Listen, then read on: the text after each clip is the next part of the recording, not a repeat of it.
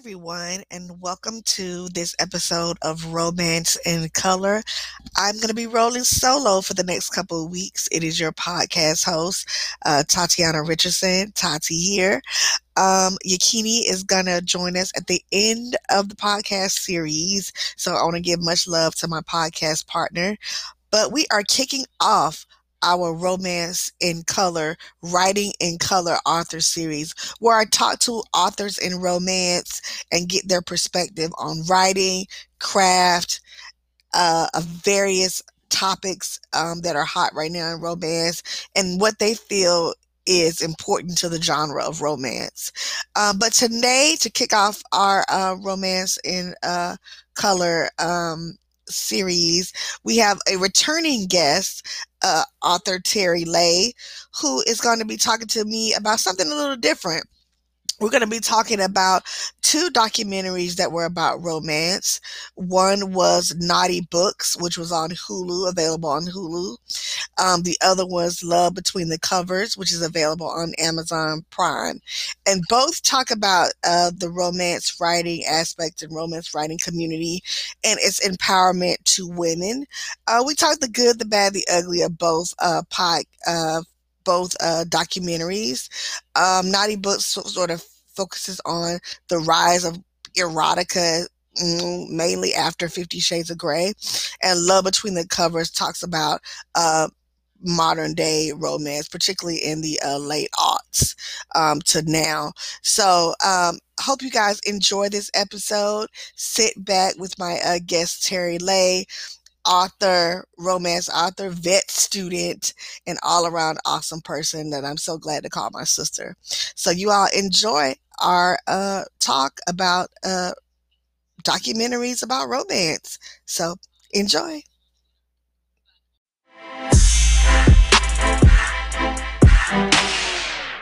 And welcome to Romance in Color. Um, we're here with author Terry Lay, romance author Terry Lay and we're going to be talking about something a little different.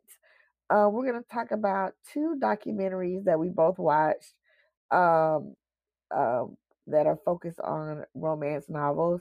The first one was Naughty Books, uh, which was on Amazon Prime, uh, which was a, well, on, no, that was on Hulu, I think, um, about uh, erotica and, and, the explosion of erotica, particularly after uh, Fifty Shades of Grey and the other one was Love Between the Covers, which was on that one was on Amazon Prime. Um, so Terry, if you don't if you don't mind, give us like a little uh let folks rem- um, a reminder about who you are and what you write. Um, for those who haven't caught up with our past episode with uh Terry um in our romance uh, writing in color series. Um, so let the people know a little bit about yourself and and your uh POV as a as, with regards to uh um, romance and romance writing. Um, hi everyone, my name is Terry Um, I have been a fan of romance novels for it has actually been 20 years.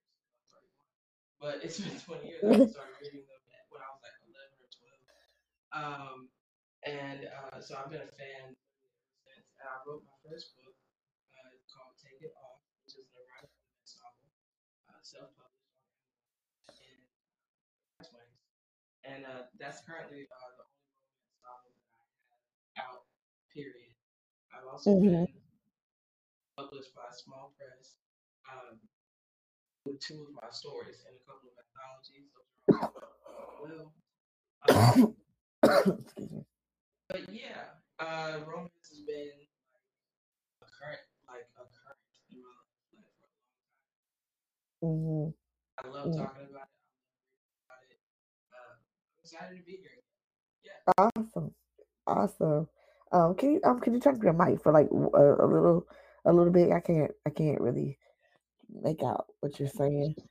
Okay, hold on. hmm Is that better? Perfect. Perfect. Um, so let's just get into it. So, um, Naughty Books, and I think let's start with that one.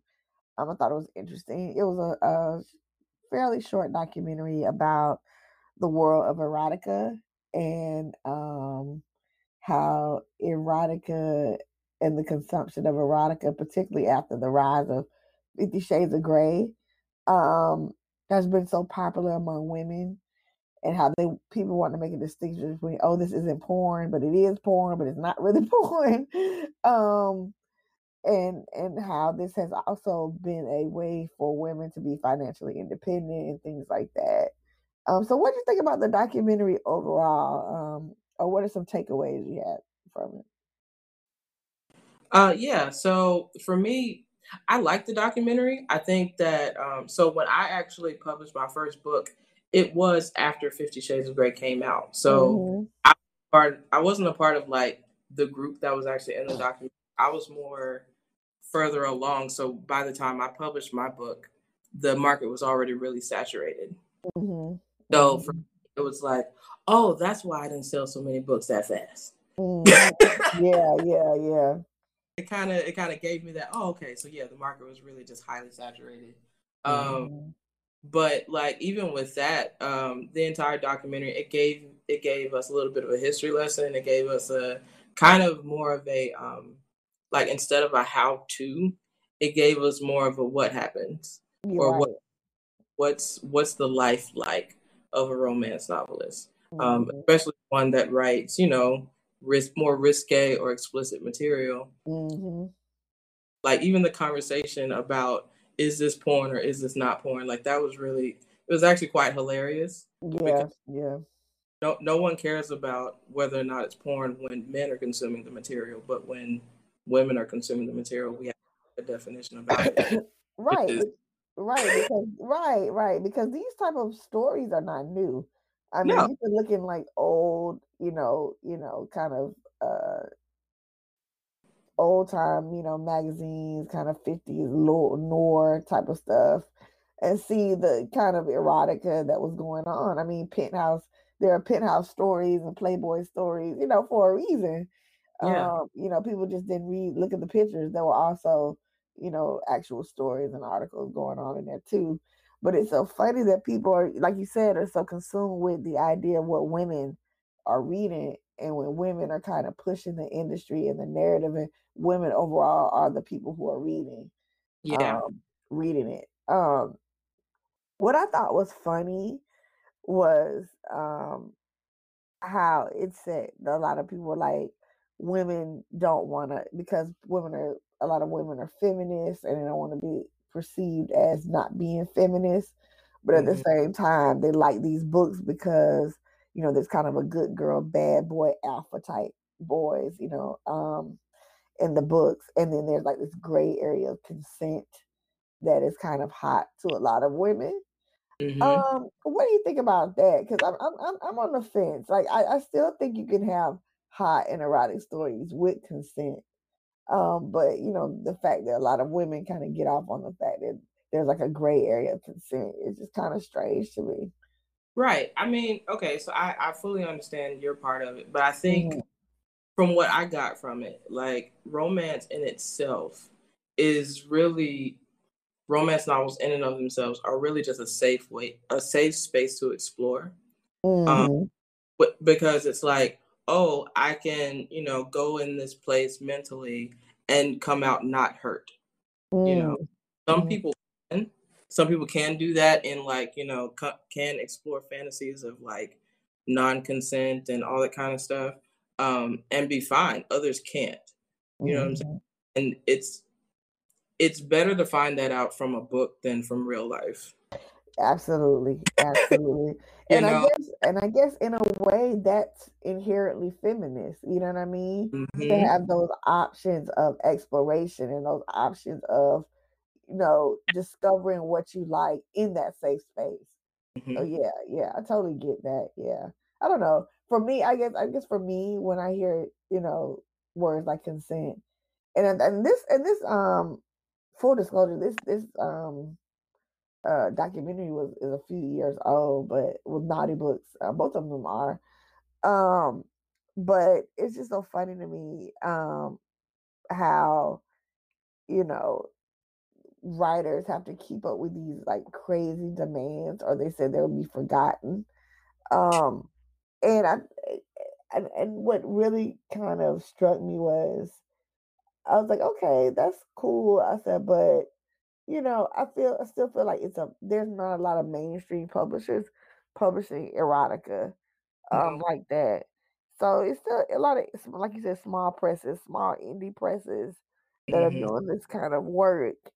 Um, so I don't know. Um, keeping up with the demands. I mean, like now we have Amazon and Kindle Unlimited and all this stuff, which is making things a hell of a lot easier. But I guess you you will get lost in the fray if you don't uh, publish. Like you know, I think about Tasha L. Harris or somebody like that who's putting out something every couple months. You know what I mean? Um, so it's it's it's crazy. I don't know. I don't know if do you think that type of demand is is is unusual or or you think it's just kind of the nature of the the Um, subgenre of erotica itself?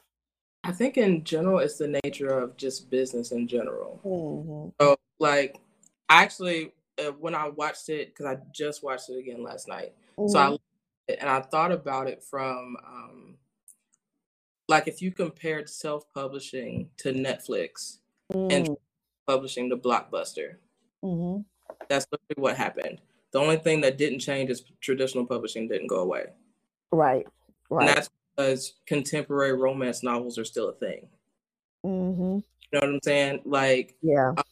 so self-publishing, like tr- uh, traditional publishing, had a hand in really just um, deciding what was already going to be on the shelves, right? Right. Like the regular bookstores and all that kind of stuff. Because if you were at the time when it was called vanity publishing, you couldn't hmm on you couldn't get in Barnes and Noble and Books a Million and Waldenbooks. Absolutely not. Yeah. couldn't get into those bookstores. You had to go to like the independent bookstores in the hole in the wall in downtown where, you know, might not be the best place to take you and your children. So, hmm you Yeah. know, Yeah. so you know Yeah. What ended up happening is uh, self-publishing had this really big upswing. And from a business standpoint, it's actually called disruptive innovation, where Exactly. new business comes in and kind of like sideswipe the business that's been there for a long time. right? hmm And so, like hmm with a lot of more um, non-traditional type genres, like erotic romance and those types of things, independent was the best way to get out there, um, hmm because there is a niche for it. There is literally a niche for every genre of It romance. sure is. Yeah. Yeah. Like, that, like that's why no one is really just gonna go away. There is somebody that's gonna read it. Okay, if you put it hmm out there, somebody's gonna find it. Somebody's gonna read it, come across it, whatever. the The question is, do you want to wait that long till someone finds it? Right. Right. Right. Right. Like. Right. Yeah. Right.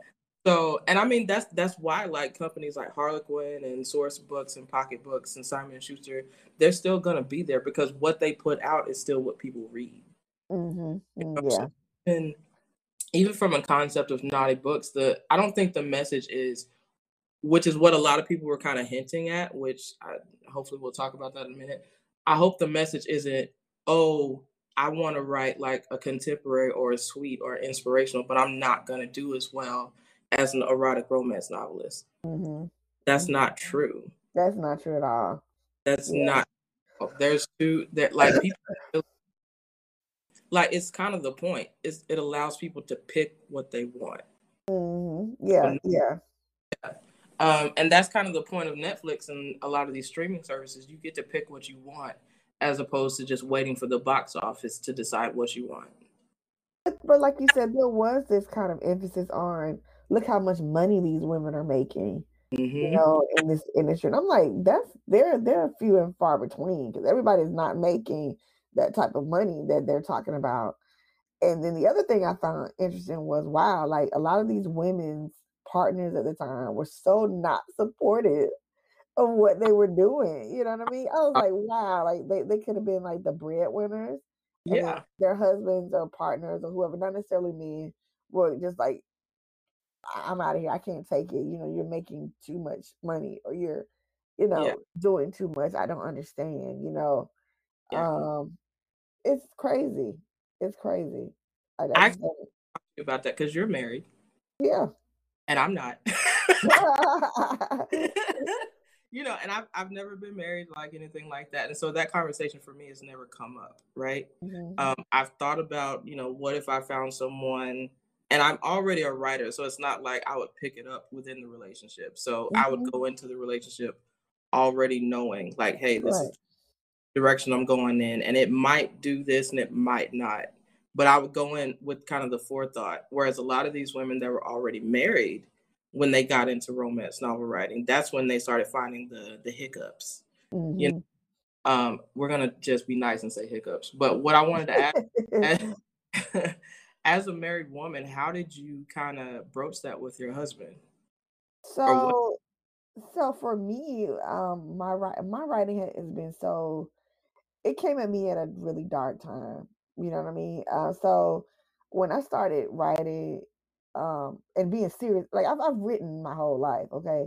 But when I decided I'm going to buckle down and be serious and go and, and pursue a career as a as a writer, um, you know, I had lost my mom. My daughter was in the NICU. Actually, I just come home she was, you know, a preemie. I had like postpartum depression. And the only thing that made me happy at the time was me sitting down at my keyboard. I was supposed to be studying for my um my and, and finishing my comps as a, for a PhD student, but I couldn't get through it. Like everything was like blocking me from doing that. Um, well, actually writing the dissertation because I passed the comps, but I couldn't do that. So I just sat and, but I was able to knock out my first manuscript not saying it was great, but I actually was mm. able to knock out my first manuscript and it felt so good. My husband said, if this makes you happy, then you need to think about doing this. You know what I mean? Or, or continue doing this. Now, when I said, Jay, I'm not going to finish the PhD, I'm going to try and focus on this full time. He was like, okay, now, if you say you're going to focus on this full time, you need to go hard. And that's what he said. And so I, you know, I, unlike a lot of the women you know, I didn't keep it a secret, number one. Um, mm-hmm. I think a lot of them kept it a secret, kind of like, oh, you know, um, you know, he's, you know, he wouldn't understand. I'm just doing this on the side and blah blah blah. But I didn't keep it a secret. I, I mean, I, I was, I was in the open about, you know, doing this, and so, yeah, it, he's been 100 percent supportive. I don't, I don't think I could be with somebody who wasn't gonna support what I'm doing. You know, yeah. that's not that's not that's not the way. That's not yeah. the way uh it, it, works. You know. Yeah. Yeah. No, I agree. Like that. Like for me, that's my thing too. It's like no, for me to be with someone, they need to know this that this is a part of my life and that's what I'm doing and mm-hmm. be on board like a hundred percent. Um, the one thing that I couldn't like figure out, and I guess that's also like a question that I'm going to pose to you as well. When it comes to the point of where this is um this is our primary source of income because that's what out of the couples yeah. too and even like one of the couples that was doing well the husband was like you know i went through like a depression and i was insecure and all that kind of stuff like is that something that you talked about as well? Um no because first okay for this my husband is from the caribbean that man is not gonna stop working. so, so, Fair. so listen, he's like he even if he was doing a little something, he's not gonna stop working. You know mm-hmm. what I mm-hmm. mean? Because he just I hate to be stereotypical, and I'm, I'm joking, but he's not. He's no. He, I live in the Caribbean. They work here.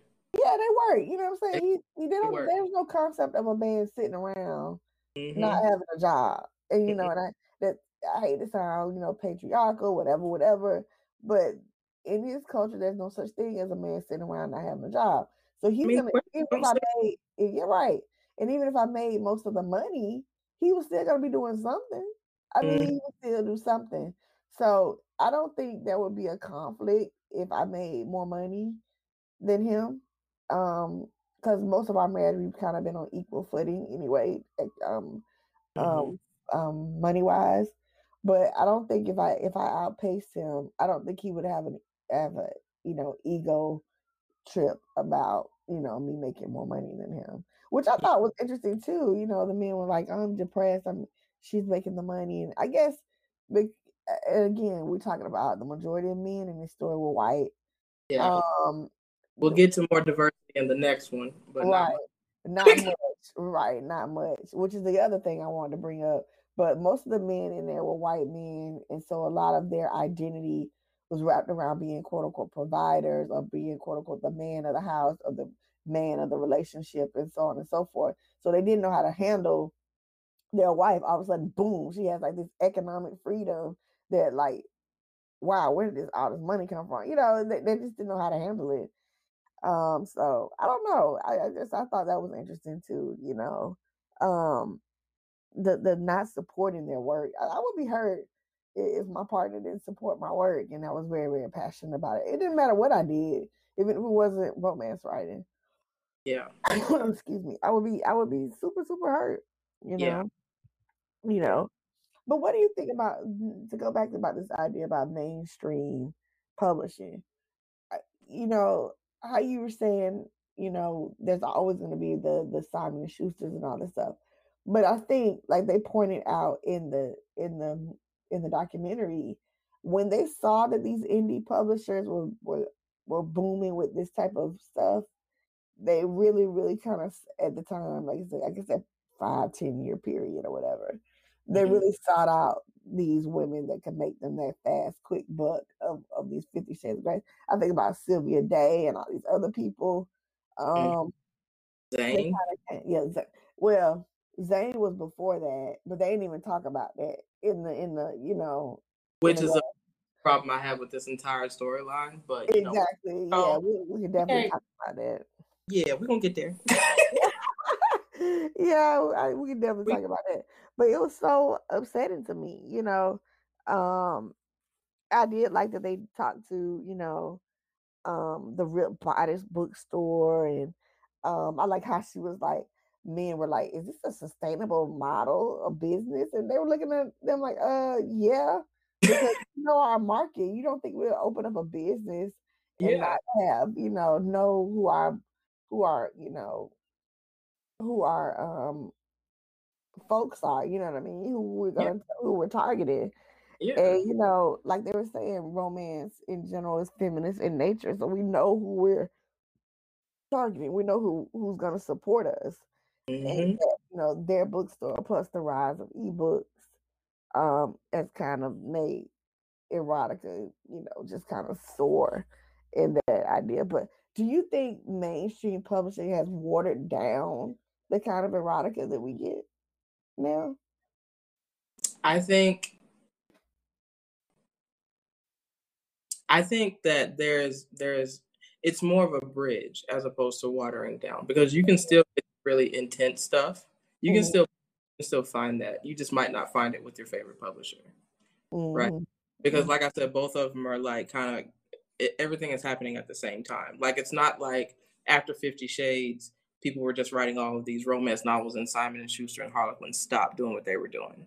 No, right. there was like more of a bridge. So you're gonna find more of the like the lower heat type of erotica. Like if you're just dabbling into it, you might find those through a Harlequin or a Simon and Schuster or a Harper's Collins. You know, you might find one of those. And because, that's what's going to be in the mass places like the Targets yeah. and the Walmarts and all that stuff. Yeah, because even Harlequin, they have like their whole their Blaze line, their Temptation line, mm-hmm. you know, mm-hmm. Silhouette Desires and all that kind of stuff. Mm-hmm. Um, but like, if you want something a little bit more out there, you might you might want to seek out like you know just an Amazon author or mm-hmm. something. You know, mm-hmm. even, even Amazon has restrictions. Because, yeah, yeah, they don't publish everything. Yeah, like you can't publish anything on Amazon. Um, some people literally just print their books themselves and they sell them themselves. And if you go to certain conferences and stuff that cater to whatever you're looking for, you'll find them. Mm-hmm. Like people are really out here. Like it's not, you know, it's not as cut and dry as you think. People find a way. Yeah. know? Yeah, yeah.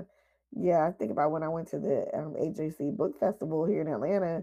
There were mm-hmm. a lot of um, you know, publishers who um you know, or, or people were self-publishing and some of their stuff was erotic and they say, hey, you know, this this they kind of had them separated from the other folks.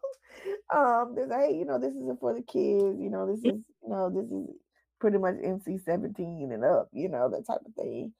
Um, some really far out stuff, like any kind of crazy concept in erotica, I, it was there. So I'm just like, wow, that's just that's just yeah. There's like you said, there's a there's a market for everybody. Um, so I think it has destigmatized. But I, I will say the one good thing about erotica and the publishing of these books and women consuming these books I think it's put women's desires at the forefront now.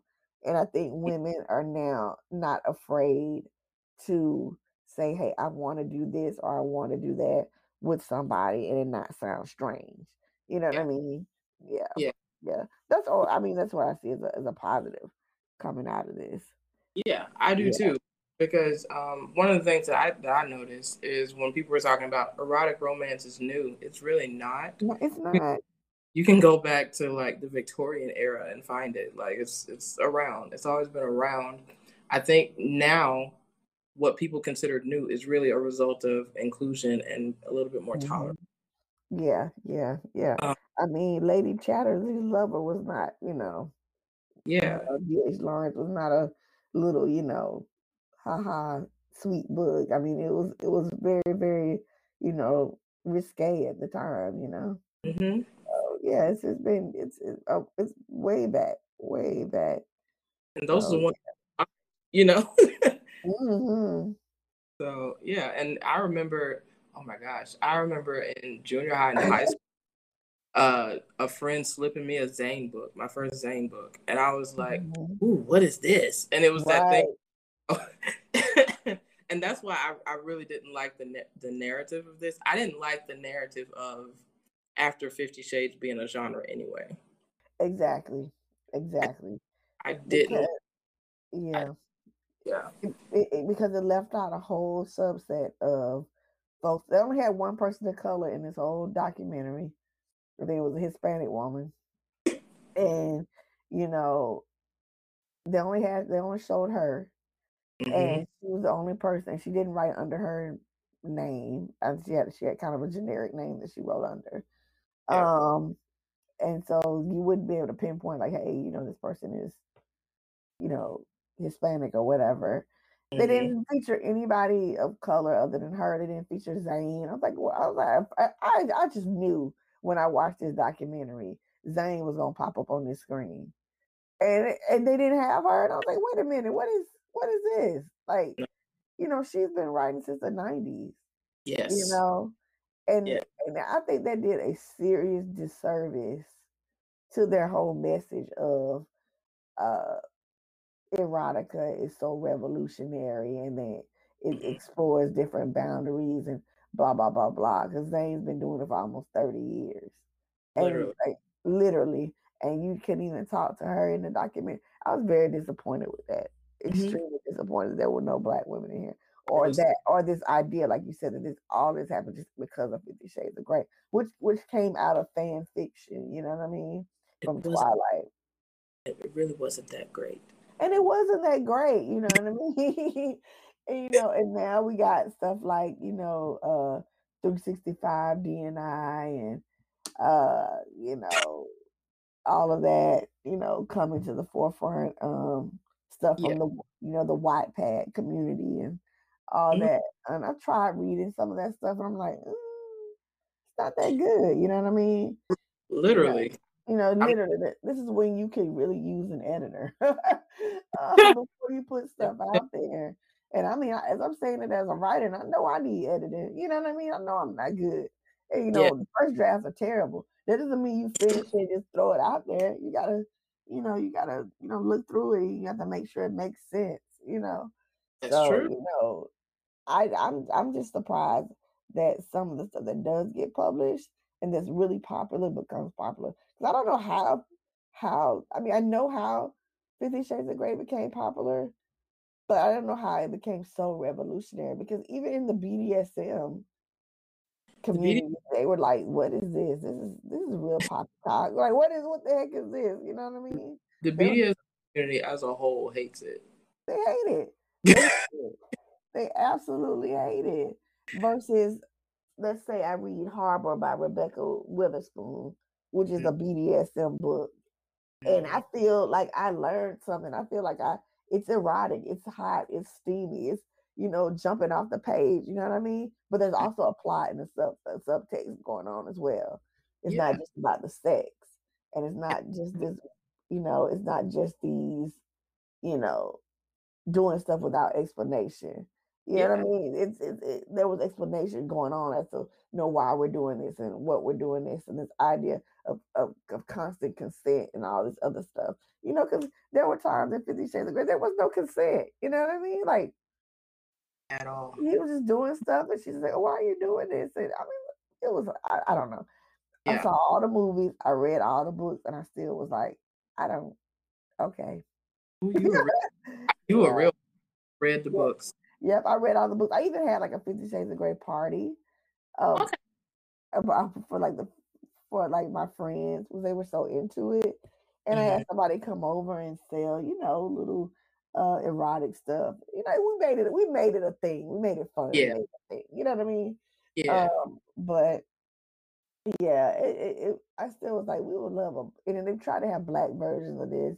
I think there's a movie out called like Kinky with uh Robert Ri'chard. It's on um, it's on Ama- it's available on Amazon Prime. But y'all, it doesn't even touch the surface of what could be or the Twa movies that came out. You know, they they don't touch the surface of what really could be BDSM or even like.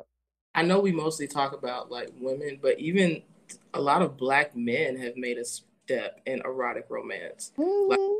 Jerome Dickey, Elin Harris, Harris, yes. you know, and I'm Yes. sitting there we're missing an entire subset of people.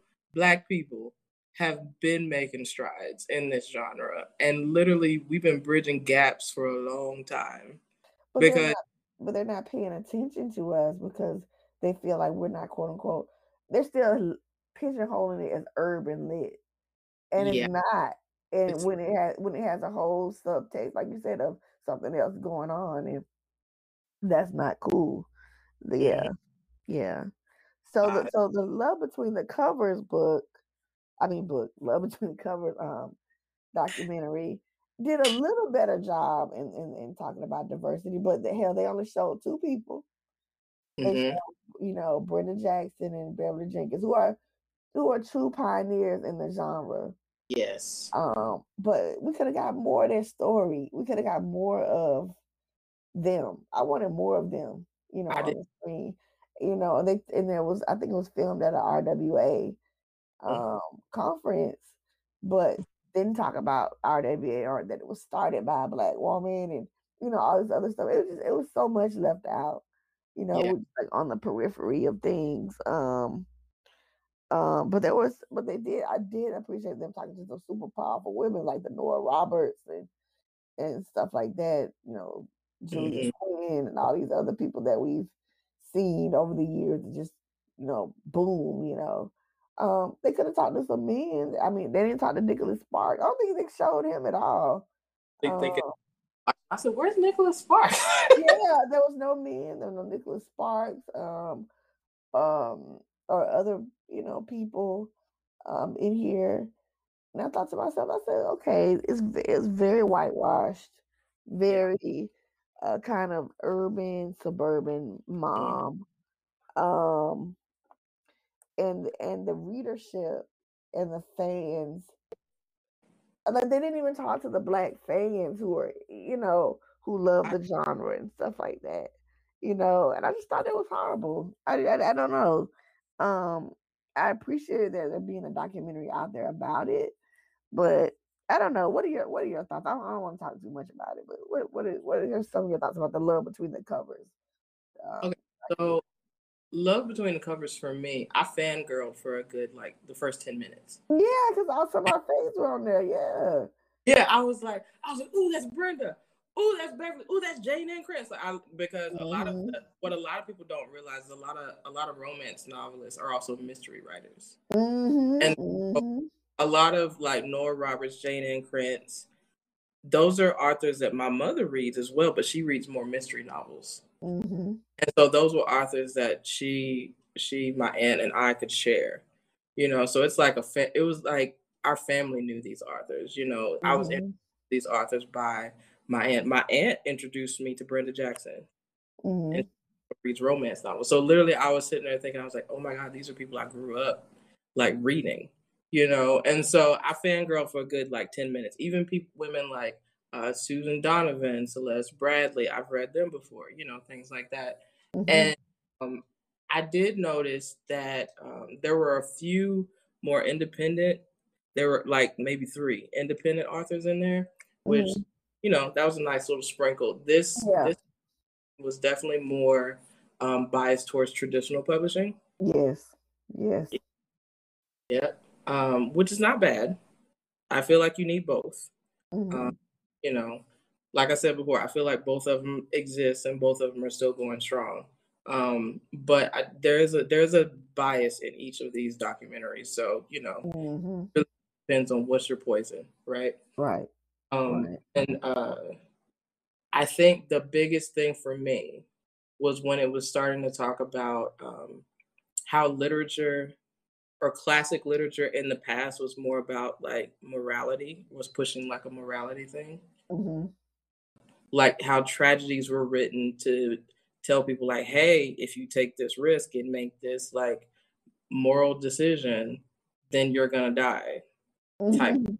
And that became like the thing that rose to the top as opposed to romance novels gave you the opportunity to explore what the risk could could lead to right um and i like i liked learning more about things like that because that kind of goes back to yes romance novels are inherently feminist. Was it diverse? No. No. No. It, it was not. It was not at all. I i definitely felt like you know uh, there was some some uh, black specks in a white place. Yeah. Um, and that that was actually really disheartening because it made me wonder, like, you know, where are the Rochelle Alers and you know the plethora of other women, black women, Latino. Paved the way, yeah, yeah. Yeah. Oh, and these women have w- written for like at least one of the big 5 mm-hmm. And yes, mm-hmm. uh, Beverly Jenkins is great, and I I often like look at a lot a lot of Beverly Jenkins stuff as kind of a a way to learn more about my own writing. Yeah. Um, but she's not the only black historical romance writer out there. Nope. Nope. Not at all. Not at all. Even when she was doing it, there were others that were doing it too. You know what I mean? Yeah. Um, you know, I was like, I was like, Donna Hill's not on here. I mean, I just started naming people. I was like, Donna Hill's not on here. This person's not on here you know, it was just so upsetting, you know what I mean? And yeah, like you said, like like just little specks of pepper in the salt, you know. Mm. um, mm. you know, not even even that, not even, you know, showing other diverse folks other than black people.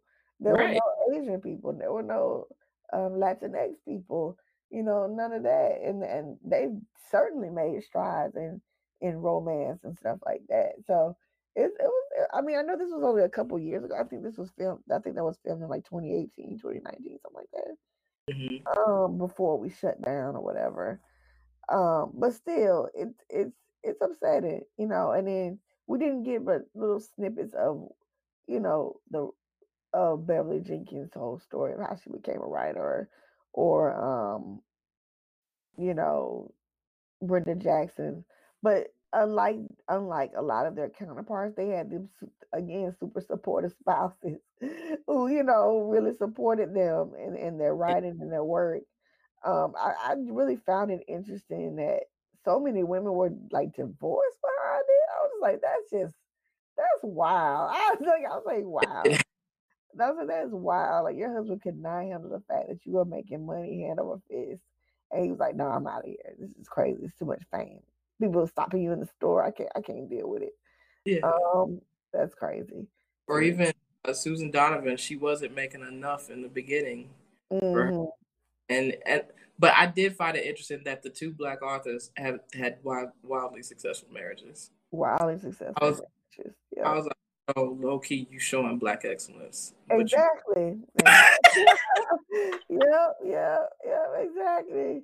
Exactly. Showing so much black excellence and it made me feel proud because I know so many of us in the industry look up to them. Um, I know I do. I, I'm a I'm a Brenda Brenda Jackson stan. Like I keep telling them, Catalina Cove needs to go on to be a series. As a matter of fact, it's about to be picked up as a series. Um, I read.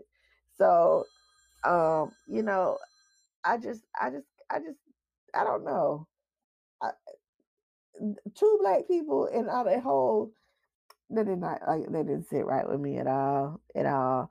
And like these, you know, the what was the lady? What was her name? Who was like so obsessed with getting on the um on the like New York Times bestseller list? Uh, I know you're talking about in the Naughty Books documentary. Yeah, I can't think of her name, but that was that one author who was so obsessed about making it to Amazon or making it to this. And, you know, and I was like, okay, I get that. I get that you want that success, but can't we measure success differently? Differently. Because Yeah. I feel like a Brenda Jackson or a, you know, anybody else would, would tell you that success is somebody coming up to you saying, oh, this book changed my life. Or Yeah. this book made me feel like, you know, anything I can, you know, as a black woman, I can have a happily ever after Yeah. or whatever, you know. Um, I don't know. It was so I don't Yeah. know, so much it was a, was business driven.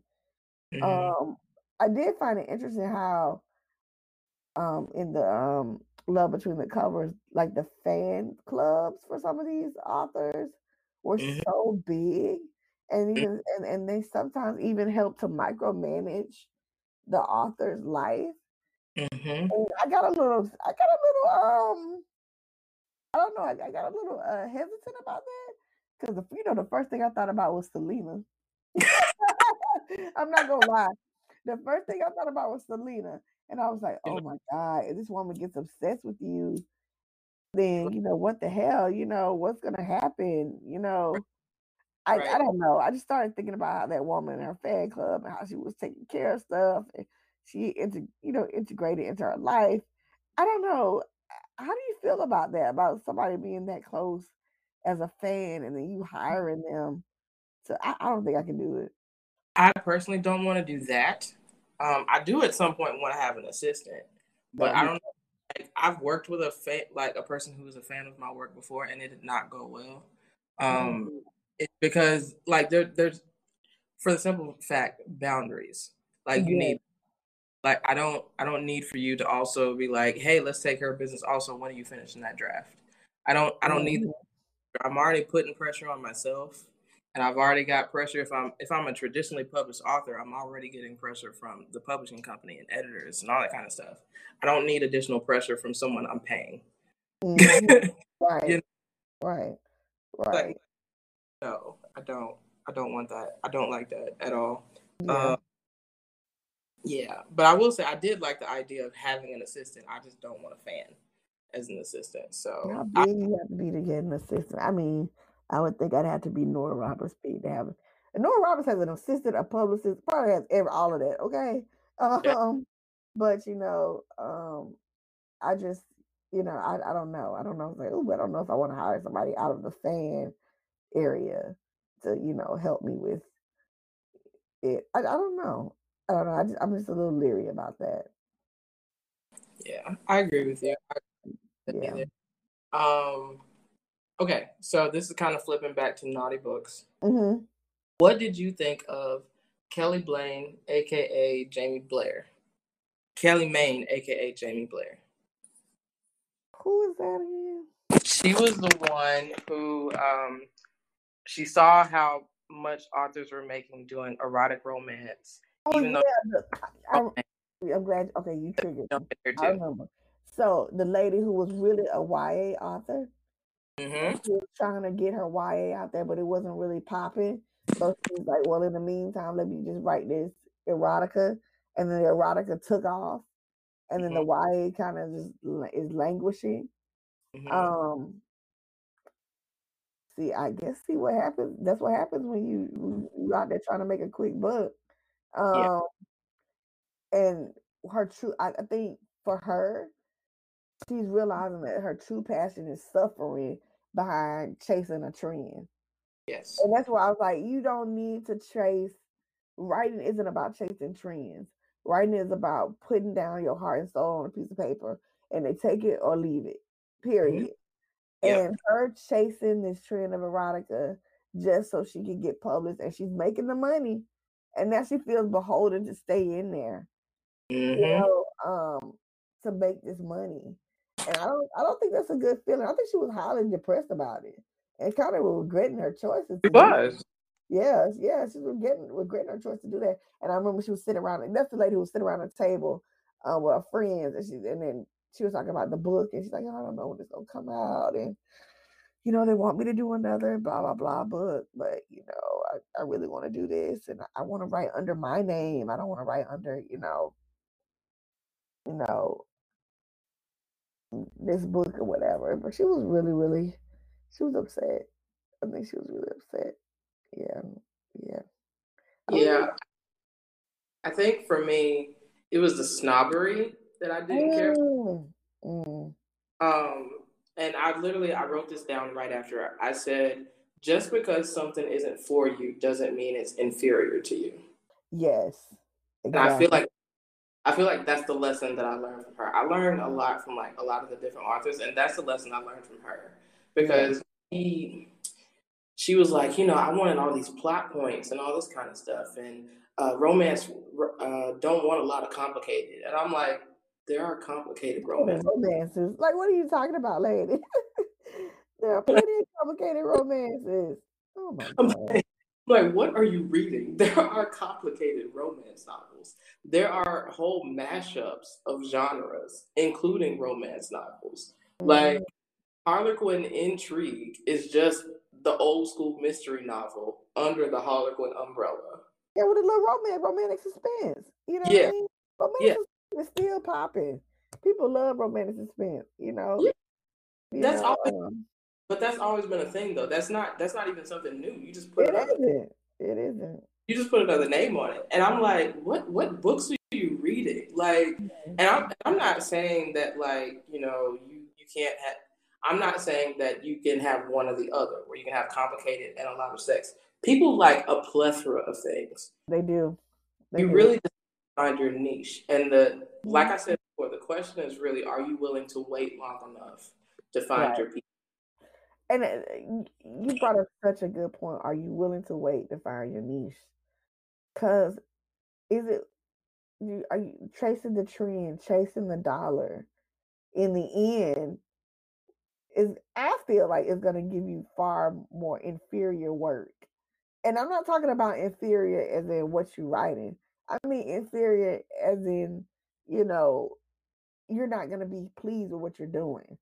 You know what I mean? Um and for her to be like romance doesn't want plot points. Yeah, I remember that. That was that was that was a sticking point with me too. And I was like, what do you mean? Like, ladies, there's plenty of there is plenty of romance that's like, you know, so in depth and so intriguing and so, you know, suspenseful. And there are things that we read over the years that people people classify as just general fiction that are really romances. I mean, you know what I mean? And that have really, really complicated, you know, plot points and stuff like that, or, or deal with heavier subjects, race, discrimination, whatever, whatever, whatever. Or their romances too, you know. Um, so I don't know. I don't know what she was trying to be or who she's trying to be. Um, you know, I don't know. I really don't. I mean, I hope her. I hope that her YA kicked off, and she's still not quote unquote languishing in this whole, um, you know, area of romance that she doesn't want to be in. But you know. Yeah, I mean, I, I wish her nothing but the best. But I, I will say, um, for anybody out here that's kind of thinking along the same lines, I have never written something that I didn't like that also had good quality. Mm-hmm. Mm-hmm. mm-hmm. you know, like typically if I'm gonna write something, now mind you, to the average person, it might seem okay. It might seem pretty great. But, but for you, yeah. For, and for people that read things that I like, you know, read things that I put out, they'll notice the difference. Mm-hmm. Like your mm-hmm. fan base especially will notice the difference. Yeah. Because yeah. The, the level of heart, like you said, there's a level of heart that you put into the things that you like. Mm-hmm. Mm-hmm. And she might be, and I, I, believe she's a very skilled writer. Um, and she can write across different genres, I do believe she's a very skilled writer. But Yeah. there's there's a vast difference in writing something that you enjoy versus writing something from for just for money. Yeah, yeah, totally, totally. Like, and to go back to the love between the co- the um, covers, you made a good point of showing how diverse. I think romance writers are some of the diverse, most diverse group of people out there because romance touches so many other genres. Um, so like you brought up like Nora Roberts, she also is JD Robb. You know what I mean? I think about Alyssa Cole, who write literally in every genre. Alyssa Yeah. Cole, there's a there's not a genre that woman has not touched and it's not been good. Why? Because she's passionate about what she does. You Yes. know, I've literally read every. like, I mean, that when no one was watching, my God, that was a ma- that was a masterpiece. It was good, and it. I mean, and it was it was it was, it was wonderful.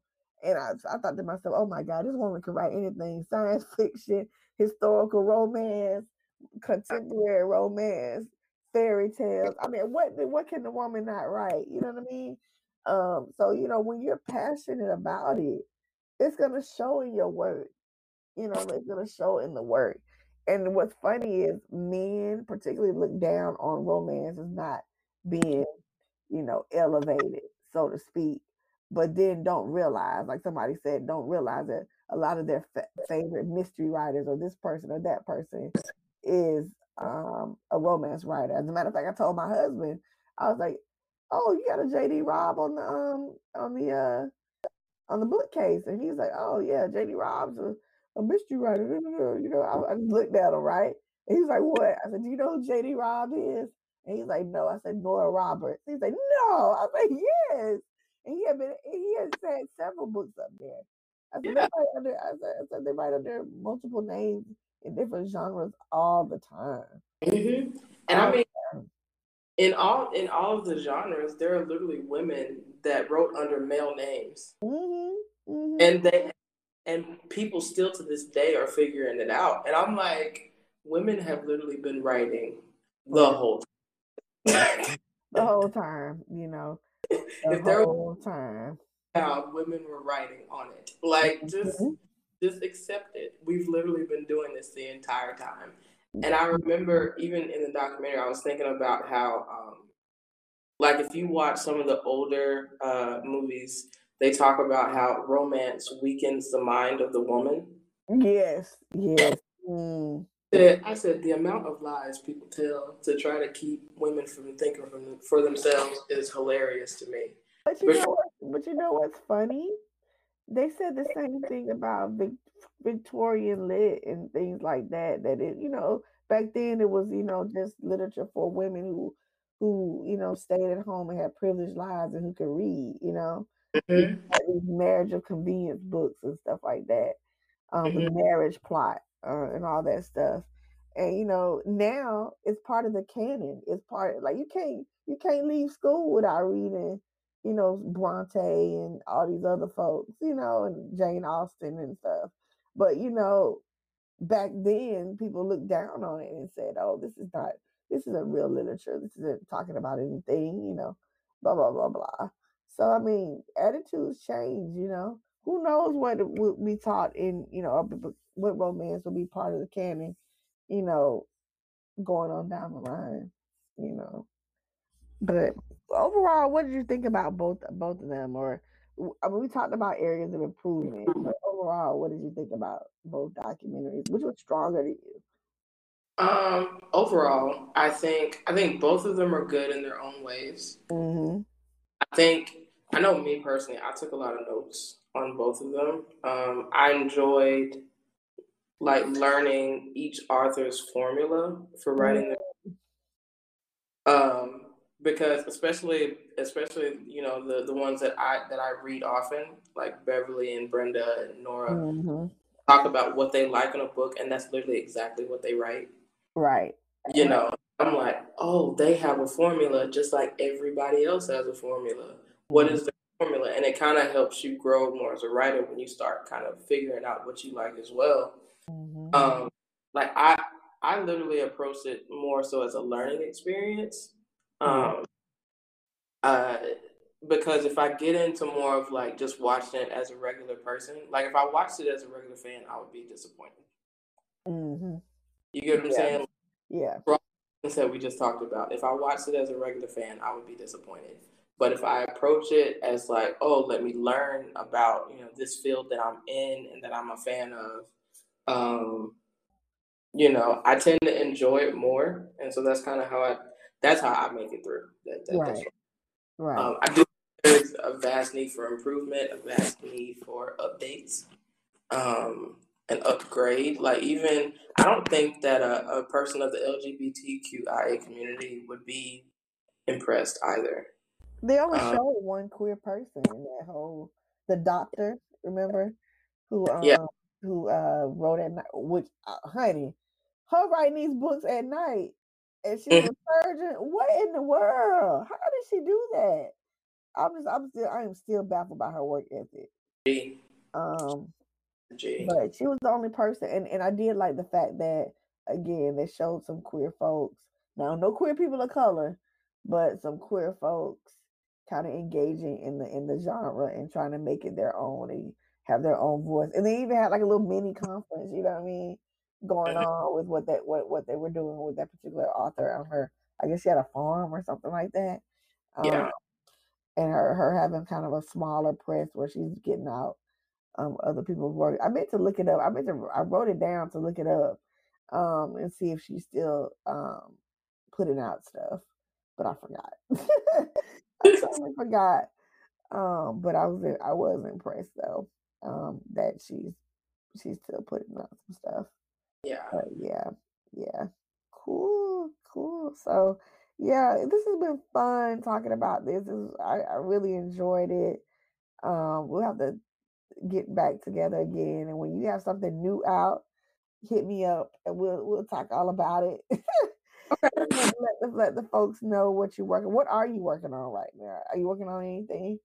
I am. I'm working on um, a new novella um, currently. It is um, it is a like a polyamorous triad nove- novella.